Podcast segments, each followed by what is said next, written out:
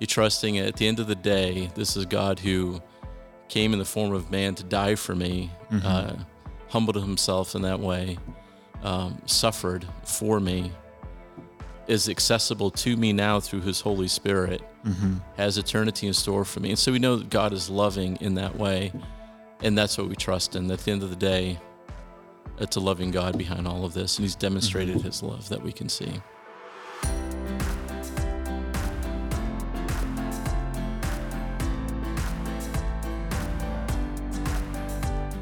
Welcome to the Sandhills Podcast. My name is Pastor John. Today I am joined by Pastor Tom, who is also on staff here. Welcome Yeah, that's the show. correct. Yep, I am the discipleship pastor here at Sandhills Community Church.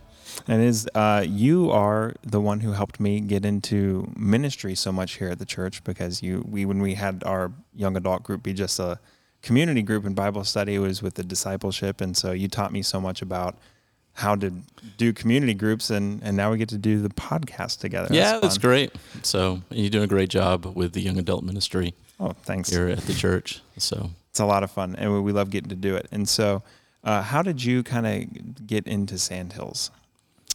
So that's kind of a miraculous story. I had graduated from CIU. Nice, Uh, my Ram wife- Rams. My wife and I uh, had planned to go overseas to be missionaries, but she was diagnosed uh, with an illness that would not allow us to do that. And so, kind of processing that, I decided to pursue and look for ministry in the United States. And uh, at that time, we were meeting at Bookman Road Elementary School, and I knew Pastor Chris a little bit and Pastor Jeff a little bit. And I said, "Hey, Pastor Chris, um, you know." I was had just made the decision to look for ministry in the United States, and I wasn't trolling for a job or anything. And I said, but it's kind of weird. 'cause I really feel called to a very specific thing, mm-hmm. and that's to be a pastor of discipleship and leadership development, which is an unusual combination with a church. Usually, it's mm-hmm. evangelism and discipleship. And anyway, and so he said the board just voted on Tuesday to open a job up with that position. Well, to pursue that. Look at that. Yeah, and at the same time, within that time frame of a month or so, a church I had had attended in Massachusetts years before that, it called me up and said, "Hey, I heard you graduated. I don't know if you'd be interested, Tom." Uh, it was a pastor I knew, and he said, "But we uh, we're trying to hire for this weird job. We're going to call it a pastor of discipleship and leadership development." Wow. So both things happened at the same time. Goodness. Yep. And then eight interviews later, Sandhills came out on top, Nice. and they hired me. So that's how I ended up here, and that was about 12 years ago. And there we are. Yeah. That's awesome. That is Yeah. so cool to hear how the Lord put that in your heart and had been preparing the way for so long. Yeah, it really is amazing. So is no one else would hire me. It had to be by miracle because they looked at my resume and like this joker's not going to be able to help us. And so, you know, he had to put in a good word for me. That is awesome. And so, and now we get to take 12 years later, church experience, discipleship experience, discipleship experience, leadership Uh-huh. experience. And now we're coming in and we get to talk about on a podcast, which is such a cool platform for now communicating God's word and, Yeah. and discipling people we don't even know just by going into these Right. deep subjects. Uh, we're going to be talking today about why doesn't God save everyone? hmm Pretty light question. I know, and uh, you know, I saw some of the follow-up questions you generated, Yeah. and these are like the most difficult questions Right. in Christianity. you know, so we'll see how far we get. And I say, I'm like, Tom, you want to handle these ones? Yeah, send this over to you. We'll have a great conversation about it. It'll be a lot Right. of fun. So well, yeah. well, we'll just we'll just dive into it. So this kind of plays off of what we talked about with Dr. Dixon last last week, which was the idea of, you know, if you have an all powerful God, Mm-hmm. Why doesn't He appear to be doing more to save His own people from giving Himself a bad name? And that kind of in the the the ideas of God's power, his, you know, what does he do? What does he tend to not do? What do his followers look like? And so I think kind of a jumping off point for that would be in what does it mean to be a follower of Christ? Like how how does one become a follower of Christ? Yeah, so everyone who calls upon the name of the Lord will be saved. And that is a statement made in the New Testament and reiterating what had been spoken very strongly of in the Old Testament. And, um, but now, particularly in the New Testament, it's anybody who receives Jesus as the Lord and Savior. It's an act of the will, usually expressed through prayer and, you know, faith. And so it's a real trust in Him in that position. uh, that Jesus paid the price that you could not pay in your own. But not only that, that you you will follow Him, uh, and He will be your Lord. Yeah. And so that's that's what it means to be a follower of Jesus Christ. So you have to know Jesus, Right. and we know Him through His Word primarily. There you go. And so that's a big part of it as well. And that's why the Bible becomes such an integral part to your faith, is because that's the revelation, God's special revelation to us of who He is and what. And um, and as a follower of Jesus, it's becoming like Him. And uh, First John, it says, you know, if you're going to abide in Jesus, you have to walk as Jesus walked. And so to live your life as He lived it, with the same values, the same mission, same purpose. Yeah. And you said in, in that the very beginning that definition that whoever calls upon the name of Jesus will be saved. Yeah. What what are we that you know that implies that there's something to be saved from? Yes. What is that? So the Bible paints this picture that everybody has sinned and fallen short of the glory of God, and uh, apart from belief in Christ, we're, we already stand condemned before God, and so the wrath of God is being poured out on us for those things, and so uh, we're being saved from the consequences of that wrath, Right. which is death, spiritual death. That was brought on by our own action. Yes, We chose it. We did choose it. Yeah, everybody chose it. So, and the world has suffered because of it. I've always the way that it was explained to me that I always thought was so helpful when it comes to this is the idea that we, we were given a boat, really nice yacht, Uh, beautiful. And then we were also there were tools on the boat, and we are like, you know, it'd be really fun if we just drilled a bunch of holes in the bottom. yeah. And then the ship starts sinking, and we're like, oh, how could he give us a leaky boat? And it's like, ah, he didn't give you a leaky boat. You decided to drill the holes, and then he's, you know, on the next boat offering to save us from our own mistake. Yeah. And so many people were like, oh man, this is his fault. I'm just gonna sit on the sinking ship. And I was like, oh, so we're being saved from ourselves back to that perfect thing that he had offered us in the beginning, which was a, Yeah. ship, a ship that doesn't sink. And that's how Revelation ends. You know, it's the mm-hmm. reestablishment of the new heaven and new earth. Uh, all justice has been established.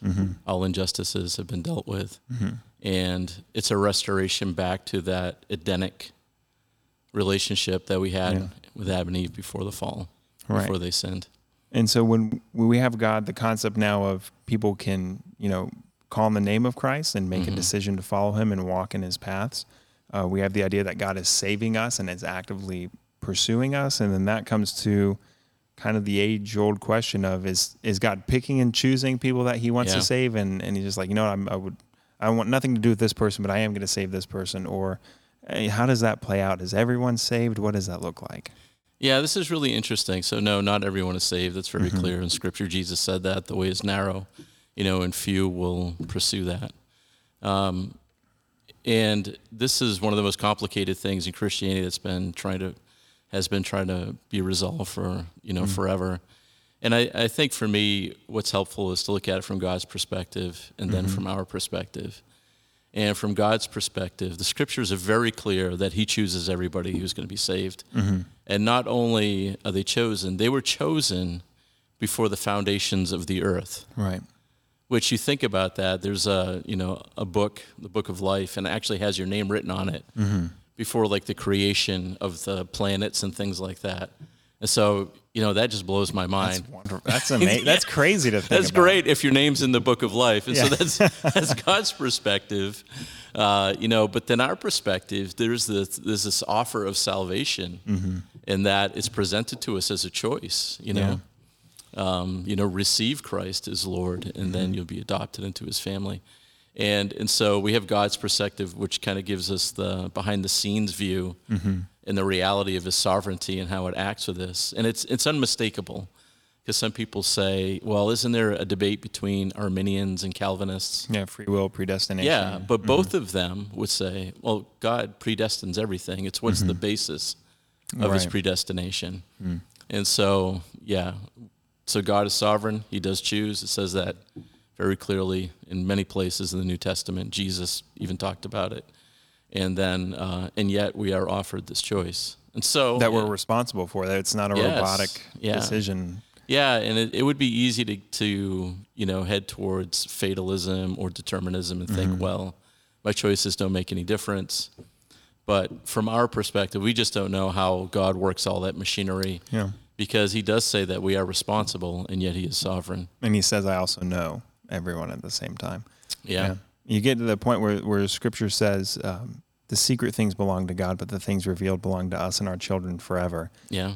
And so it's revealed to us that he he's got it all laid out, but it's also Yeah. revealed to us that you have to make a very real decision. How Yeah. those two things Yeah. work perfectly where they meet, we don't, we don't, we have no idea. that part's secret. yeah. And nobody's been able to figure it out. There's no magic formula. There's no Mm-hmm. hidden book, you know, that you'll read that will just give you the answer instantaneously. yeah.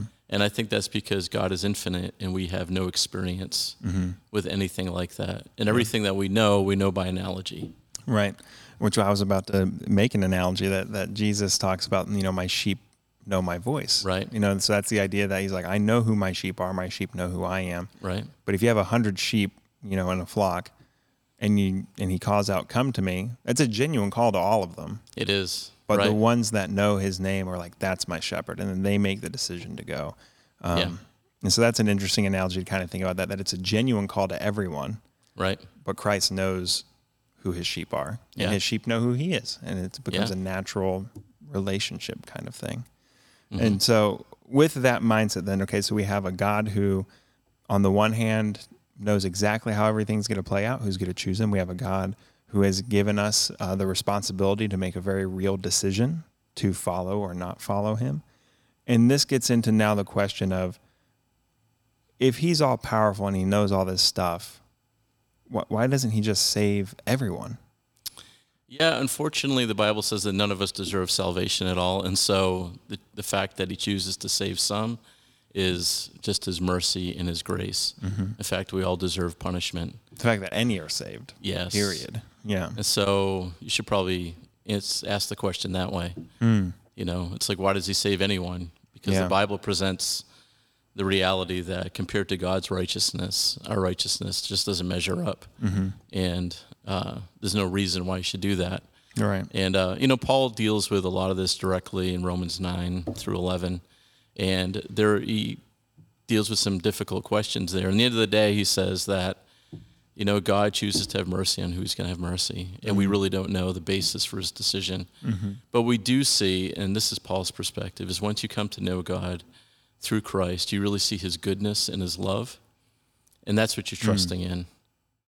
You're trusting at the end of the day, this is God who came in the form of man to die for me, uh, humbled himself in that way, um, suffered for me, is accessible to me now through his Holy Spirit, mm-hmm. has eternity in store for me. And so we know that God is loving in that way.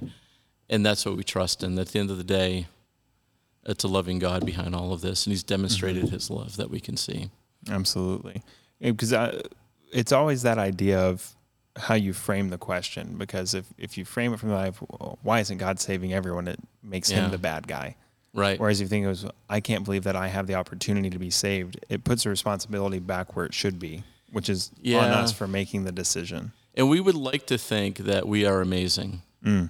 you know, and, you know, we all do things that from our perspective are good. Mm-hmm. So God should welcome me into heaven, you know, and actually he would be blessed to have me. Yeah. But that's not, that's not his perception, you know? Yeah. It's like he looks on us and his absolute holiness, like no one is going to measure up to that. And Yeah. so, you know, there has to be some process where we're purified so that we can make it into his pure presence. Yeah. And that happens through the atonement of Christ Mm-hmm. through his death and his resurrection. So, And you talked about that aspect just then. You mentioned his holiness. yeah. And so he has these perfect characteristics his He holiness, does. his justice, his mercy, Yeah. uh, his love. But then you also have his perfect ability to be judge and his perfect ability to execute wrath and things like that. So, how do these attributes come into this question when we think of how we should approach it? Yeah. So, because of his perfect justice, Mm-hmm. then the sins that humanity have uh, done has to be paid for Mm-hmm. in some way. But he's also perse- perfectly merciful, and so he's providing a way for that payment. Mm. And so you see the interaction of all these different attributes that he has. Uh, the resolution of that was his plan to save us through Christ. And that's where his justice is balanced with his grace, his mercy, His holiness, and in Christ, all of those things are resolved. Yeah. And that's why one of the reasons why it had to be God in the form of His Son had to come and save us, because He was the only one powerful enough to do that. Uh, the price He paid through the sacrifice of, you know, the incarnate Son of God was the only way that that debt could have been met. Absolutely. And I always am reminded and astounded when I think of this that you have an all powerful God who could create the cosmos with the snap of his fingers, right? And, Yeah. and, and do anything and create anything.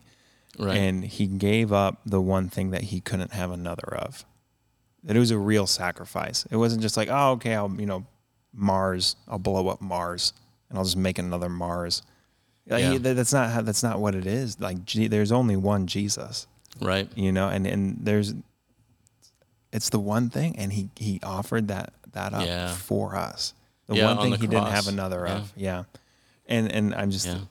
And I think That's that's crazy. do that, and that's a, a trait that would probably goes unappreciated, is the self-sacrificing nature Mm. of God in Himself, and He asks that of His followers as well. That's how love is defined. yeah You know, is by your willingness to give up something to help somebody else.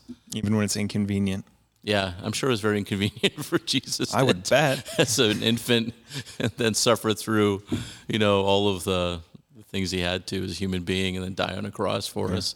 and have all your friends leave you in your most vulnerable moment Yeah. not stay awake with you not be with you Right. totally ignore everything you say and think well, have have 30 plus years been in vain to Right. watch this happen but then to know that where then this is where the question gets crazy you know why does god save everyone it's like do you realize that he went through all of that to look at you and say you're worth going through that And Yeah. i want to die for you and i'm i, I would i want you to know me Yeah. And we don't intrinsically have that value. He Right. gives us that value. mm-hmm. He chooses that, you know, to like really not worth anything, but he chooses to value us in that way. And I think it's his desire to have that restoration restored with humanity, Mm. you know, and what it's going to take for us to become perfect so that we can be in his presence is there has to be transformation right that only he can accomplish. Mm. And that's why Jesus, his righteousness has been, you know, given to us, right um, which is, I can't even wrap my head around that. it's So- mind-boggling It is, it really is. Yeah. Yeah.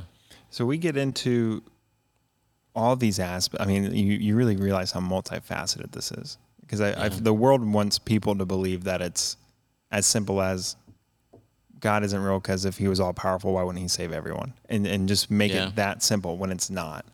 No. And it's so much more complex as we've already talked about. And so it seems like the question isn't so much why doesn't God save it? You know, why doesn't God save everyone? The question is, why isn't everyone choosing God? You know, we have a very real Right. choice. So Yeah. what do you think happens in people's mindset? What's going on that not everyone is just like, oh, of course Yeah. I want to be a part of that. So again, looking at it from God's perspective versus human perspective, in God's perspective, people are evil, you know, and they're going to reject what's good. Uh, they're going to reject the light, and so we have a natural tendency to do that. But I think, looking at the human perspective, we want to be God, and so when you become a follower of Christ, you have to submit your life to Him, and people don't want to do that. And also, when Jesus was talking to his followers, he says, If anybody wants to come after me, he must deny himself, pick up his cross every day, and mm-hmm. follow me. For everyone who wants to save his life is going to lose it, but everybody who loses his life for my sake will find it. And so, you know, and he says to other people, Give up everything you have and follow me. And it's that sacrifice of having to give up ourselves as the most important thing in our lives and put him in that position. Mm-hmm. And and our desire to be God ourselves resists that. Mm. You know, and that was the sin of Adam and Eve, you know, when they're interacting with Satan in the garden. And, you know, did God really say that? He wants to prevent you from being like him. Mm. And somehow that was enticing to, to Eve and to Adam, you know, and they bit the apple, Yeah. figuratively speaking. Well, And- literally. Both. Probably wasn't an apple, but it was something and it had some real consequences. I know. And, like if I was there, I wouldn't have done it. well, we all Uh, want to believe uh, that. you know, just yeah, give me another minute, you know, and I would have been there. So And it, it Yeah. is it is such an interesting concept to be thinking about these things and to Yeah. dwell on it because it is so true that people don't want to be responsible for their actions. They they, They want to blame it on the vengeful God or on the God that's just not powerful enough to save them. And Yeah. when the reality is like, well, you gotta we gotta own up. Each of us Yeah. individually have had to own up to ourselves and say, I I am Yeah. I am responsible for this, and the only solution can be that God has mercy on me, and I've got to throw myself on the promise of Christ and the promise of justification that He offers. Yeah. And it's interesting because everybody wants justice. Hmm. They see the evils perpetrated by others and they want that addressed, Right. except for themselves. And they're like, well, there. You know. well, here's an this is an right. exception. They're the exception. but if everybody says that, then everybody's exception and evil flourishes, you know? Right. And so, and there's no cosmic justice, and and no one wants to live in a universe where there's no cosmic justice. right, we're just evils perpetrated all the time. And the amazing thing is that God's common grace that He puts out there is even though we were so bad, it could be far worse. Hmm. And His grace, Absolutely. yeah, His grace allows good things to happen here despite our sin. Mm. And that to me is just amazing. In fact, I see, and the fact, you know, I often wonder why doesn't God put His face across the sky and call everybody to Himself? Yeah. And there's a sense of humility in who He is, too, mm. that's exhibited in Christ. The fullness of Oh, that's a great deity, point. yeah, dwells in bodily form in Jesus. And so Jesus' humility and self-sacrificing nature isn't isolated to Christ and not the Father. I Hmm. mean, they share those qualities. And so there's a sense of humility in who God is. And we can see his divine power, but it, it's so masked from what it could be, you know. And some would say that gives us the freedom to make a choice, you know, without being compelled to do so. Yeah. And it's fascinating that you would say that, you know, why doesn't God just throw his face across the sky? Yeah. Because he already put a symbol in the the rainbow. We saw I, Yeah, we were playing uh, Yeah. uh, volleyball just the other day here at the church, and um, we looked up and there's this massive. I mean, probably the largest rainbow I've ever seen. Huge, just stretching across Yeah. the sky, and we were all like, "Oh, that's so cool! Like sign of God's promise." And Yep. and he has literally put a symbol in the sky that's massive has. and Yeah. and people don't they don't they don't point to him for it they don't accept that he put it there as a symbol of his, his mercy to us Yeah, and I, and I think his, you know, in the whole Noahic covenant, which that's a, a symbol for, you know, people say and think about, well, he said in that that he would no longer destroy the earth through a flood, but there's also part of a promise where he'll keep the seasons and he will maintain the order of the planet so that people are taken care of. yeah You know, and that's in all of those things. And uh, Romans 1 says we should be able to look out into the, the sky, the universe, and nature and perceive that there is a God, God. behind it. Mm-hmm. We may not know him as Jesus through that, that's different. Mm-hmm. But there's enough there to say, well, there's, there's a supreme power and intellect behind this. Mm-hmm. And yet we've all rejected that, you know, Yeah. and chosen to, to not follow him. and you come from a science background I do, yeah. Yeah. how does that uh, because that i feel like that must give you a special i mean if you doing things with math and science which i Yeah. have never been gifted at Yeah. but the little bit that i got whenever i'd look under a microscope and see these Yeah. I can't perceive it with my eye, but there are these whole almost like sub universes existing in order to help sustain life. Yeah, it's like, this is it's insane. it's it's absolutely fascinating. So physics was uh, what I studied in college with a bachelor's degree. and Then I Mm-hmm. was a chemist after that, but uh, for a while, and it's interesting because there are so many things that God talks about that does when you have a science background, it gives you additional insight. Hmm. The structure of the universe in three dimensions, I think, is a reflection of the Trinity. You know, and this is Oh, interesting. I, I hadn't heard that before. That's yeah, cool. because it's. I won't go too deep into this because this is supposed to be the context Right. for what we're talking about. But anyway, so there's one reality, but Mm-hmm. we can tease out three different aspects to it, Mm. and yet you can never separate those dimensions from one another. You can never theoretically you can talk about that, but there is no object that only has length or width or height. Wow. And if you change your perspective, one can just be the other. Wow. You know, and so yeah, and I think that's on purpose. It doesn't have to be three; it could have been four or eleven or something like that. And so in that, and I, I also think that seeing infinity in the universe is something about us that knows that there can be infinity, Hmm. and yet there shouldn't be. You know, and so you know, where did the universe begin, and what's the end? And we know that any physical process is not going to give you the answer to that. But if you say, well, there's something beyond the natural, something is supernatural that exists outside of time, then you can say, okay, that's where infinity comes from, and it like our heart appeals to these things Yeah. um, and want to see God that way. And there's many more. The nature of light and how Jesus uses that for analogy of himself. And there's two natures to light, and they seem irreconcilable, and yet they both exist in science. And then, yeah, and Jesus says, "I'm I'm the light, and light of the world," and eventually His light will illuminate the new Jerusalem, and you know the end, Wow. in the beginning of everything. Uh, I wish I'd paid more stage. attention in science class. I Yeah. had no idea. yeah, so it's interesting to see uh, how nature reflects God. And, and there was one point in science where in the 1800s they thought they had everything figured out and they were feeling good about themselves. And light was the thing that they couldn't, it had some aspects to it that didn't make sense. And then it opened up this whole world of quantum mechanics, you know, which is like there was far more depth and complexity to hmm. things than they ever imagined you know and then they looked to the stars and they saw wow that even that has far more complexity Right. than we ever imagined and it was far bigger and then you do get a sense of god's proportions mm-hmm. with all of this and just think about the mind that had to put that together That's mind blowing. it is mind-blowing That's why. So we have all these incredible things yeah pointing to God, His Yeah. mercy for us, His love for us, Yeah. the way that He's cultivating the universe to take care of us.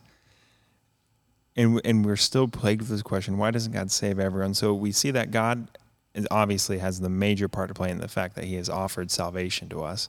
right But now, what part do the people who have accepted Yeah. Christ play in helping save others, if you will? So we talked about God, His characteristics, Jesus, talked about the universe that He created, how it points to Him. Now, what part do people play in this? Yeah, this is fascinating because God did something crazy and he chose the instrument of his ministry to people to be the church, the body of Christ. Mm. And so together those people who receive Christ as the Lord and Savior, they receive his spirit within them. That spirit specially gifts them to fit together with other people mm-hmm. To actually do the ministry of Christ that he left behind. Now it's our job to do that. And, you know, Romans talks a degree about that in First Corinthians and that kind of thing. And so our role is to walk as Jesus walked. Yeah. So sharing the good news to people that don't know it is also our role. And uh, it's interesting because we often look at the Holy Spirit and we know He's called the Comforter and He gives us these gifts and we're filled with Him. And we have the fruit of the Spirit and they're amazing things and we love all of that. And yet, as you look at the Bible, every time somebody receives the Holy Spirit, the first thing they do is proclaim God's truth to other people. Mm. That's the one key factor in all of it. And that's what he says. That's why when uh, you know we receive power when the Holy Spirit comes upon us for what? For our own comfort, you know, to make our life better, that God might, you know, mm-hmm. take our agenda to the next level. No, it's so that we witnesses mm. of Him to the world. And so, And proclaim yeah, His truth, what He's done for us, exactly. how He saved us, Yeah. he's, and it's it's beautiful because it's not just okay. I know I'm saved. End of story. right, is I haven't just been saved, you know, for a future date of justification Right. before God, but now in this life I live in the flesh, I can live to the glory of God. Amen. And I can walk in Yeah. righteousness where Paul says, you know, you were dead in your trespasses. The wages of sin was Right. death, that you've earned this. Yeah, But you could you you had no option but to choose sin because you were dead into it. A dead person can't make a decision. But now we've been made alive to righteousness and we can Right. choose righteousness and joy and love and peace. And when you read the fruit of the spirit, which comes right after the desires of the flesh in Galatians, when you read the desires of the flesh list, it is so anxiety plaguing. like you just read it and you're like, ah, like this is the awful. This is the worst I know, but this is most of humanity most of the time. and and it Yeah. gets uncomfortable because you you read it and you're like, yep, yep, yep, Yeah. yep, yep, and you and you see it, you see yourself in it, and you see how awful it is, and then you read the fruit of the spirit, and there's it really feels like you're just walking into a lush garden. Yeah, It's it's, like, oh, what a beautiful passage! It's so calming. It's beautiful. it's everything everybody wants, but the path to it doesn't make any sense. Mm. Because in that, you have to give up your desires for yourself, the pursuit of that. And that's when you receive those things from Him supernaturally, you know? Yeah. And so, and then reflect Jesus to the world. Absolutely. I think I mean, this has been a wonderful conversation about this topic because it's it's shown us so much about this isn't just as simple as oh God needs to be more powerful and save everyone. Yeah. It's a question of are we gonna own up and take responsibility, and then once we do take responsibility, are we gonna then live out the hard life and the hard call to pursue cultivating that garden that the fruit of the spirit offers, mm-hmm. and and make that happen and show people that it can happen, not by our own strength Right. Because humanity is the reason why we have the desires of the flesh list. But are we going to do it through the power of the Holy Spirit and, and show the world that life with Christ and being saved by Christ is, is, is greater than they could possibly imagine? Yep. That's what eternal life is knowing our Lord mm. and Jesus who was sent by him. In fact, mm. Jesus actually said that. Yeah. And he's like, I know this one. and he gave it to us. It's beautiful. So if you could say, one thing to, to every person struggling with this question of why doesn't God save everyone, what, what would you tell them? So I would say open your Bible and read a little bit more and get a real picture of who God is. Mm. And look at the life of Jesus, you know, who gave so much uh, so that people would see and hear the words of God. Mm. And then you'll understand that people rejected him, but that offer of love was still there. And it builds a trust in who God is. Mm. And in that, I think it helps you reconcile some of those questions. Absolutely. What gospel would you recommend for someone who's never cracked open a Bible? John. Gospel of John. Has the most words from Jesus in it um, mm. out of all of them. And it's also the most relational book. Mm. So, written by his closest follower. There you go. So, if you are interested in hearing more about this relational God who wants to save you and wants to know you and love you, and transform your life because he loves you enough to take you where you're at, but he loves you enough to not leave you that way either. And Tom and I can both testify to that truth that he'll he'll take you and he's going to transform you, and it's a, a, beautiful experience. Difficult at times for sure, yeah, absolutely, but so worth it and yeah. and so wonderful. And so we'd encourage you guys to crack open your Bibles, look at the Gospel of John, and I kind of feel like the guy at the end of Reading Rainbow, where I'm like, don't just take my word for it. Check it out at your local library. And just crack open your, your local yeah. Bible and read the Gospel of John. But we thank you guys so much for tuning in. We hope that this has been uh, a blessing to you, that you've enjoyed this conversation. Tom, thank you so much You're welcome. for being on the show. This was awesome. Don't forget to like, subscribe, and send to a friend. To, we do this stuff for you guys that you can grow in your knowledge of Christ and get to walk in a manner worthy of Him and share this wonderful news with everyone. So we hope you guys have a great week. We'll see you next time.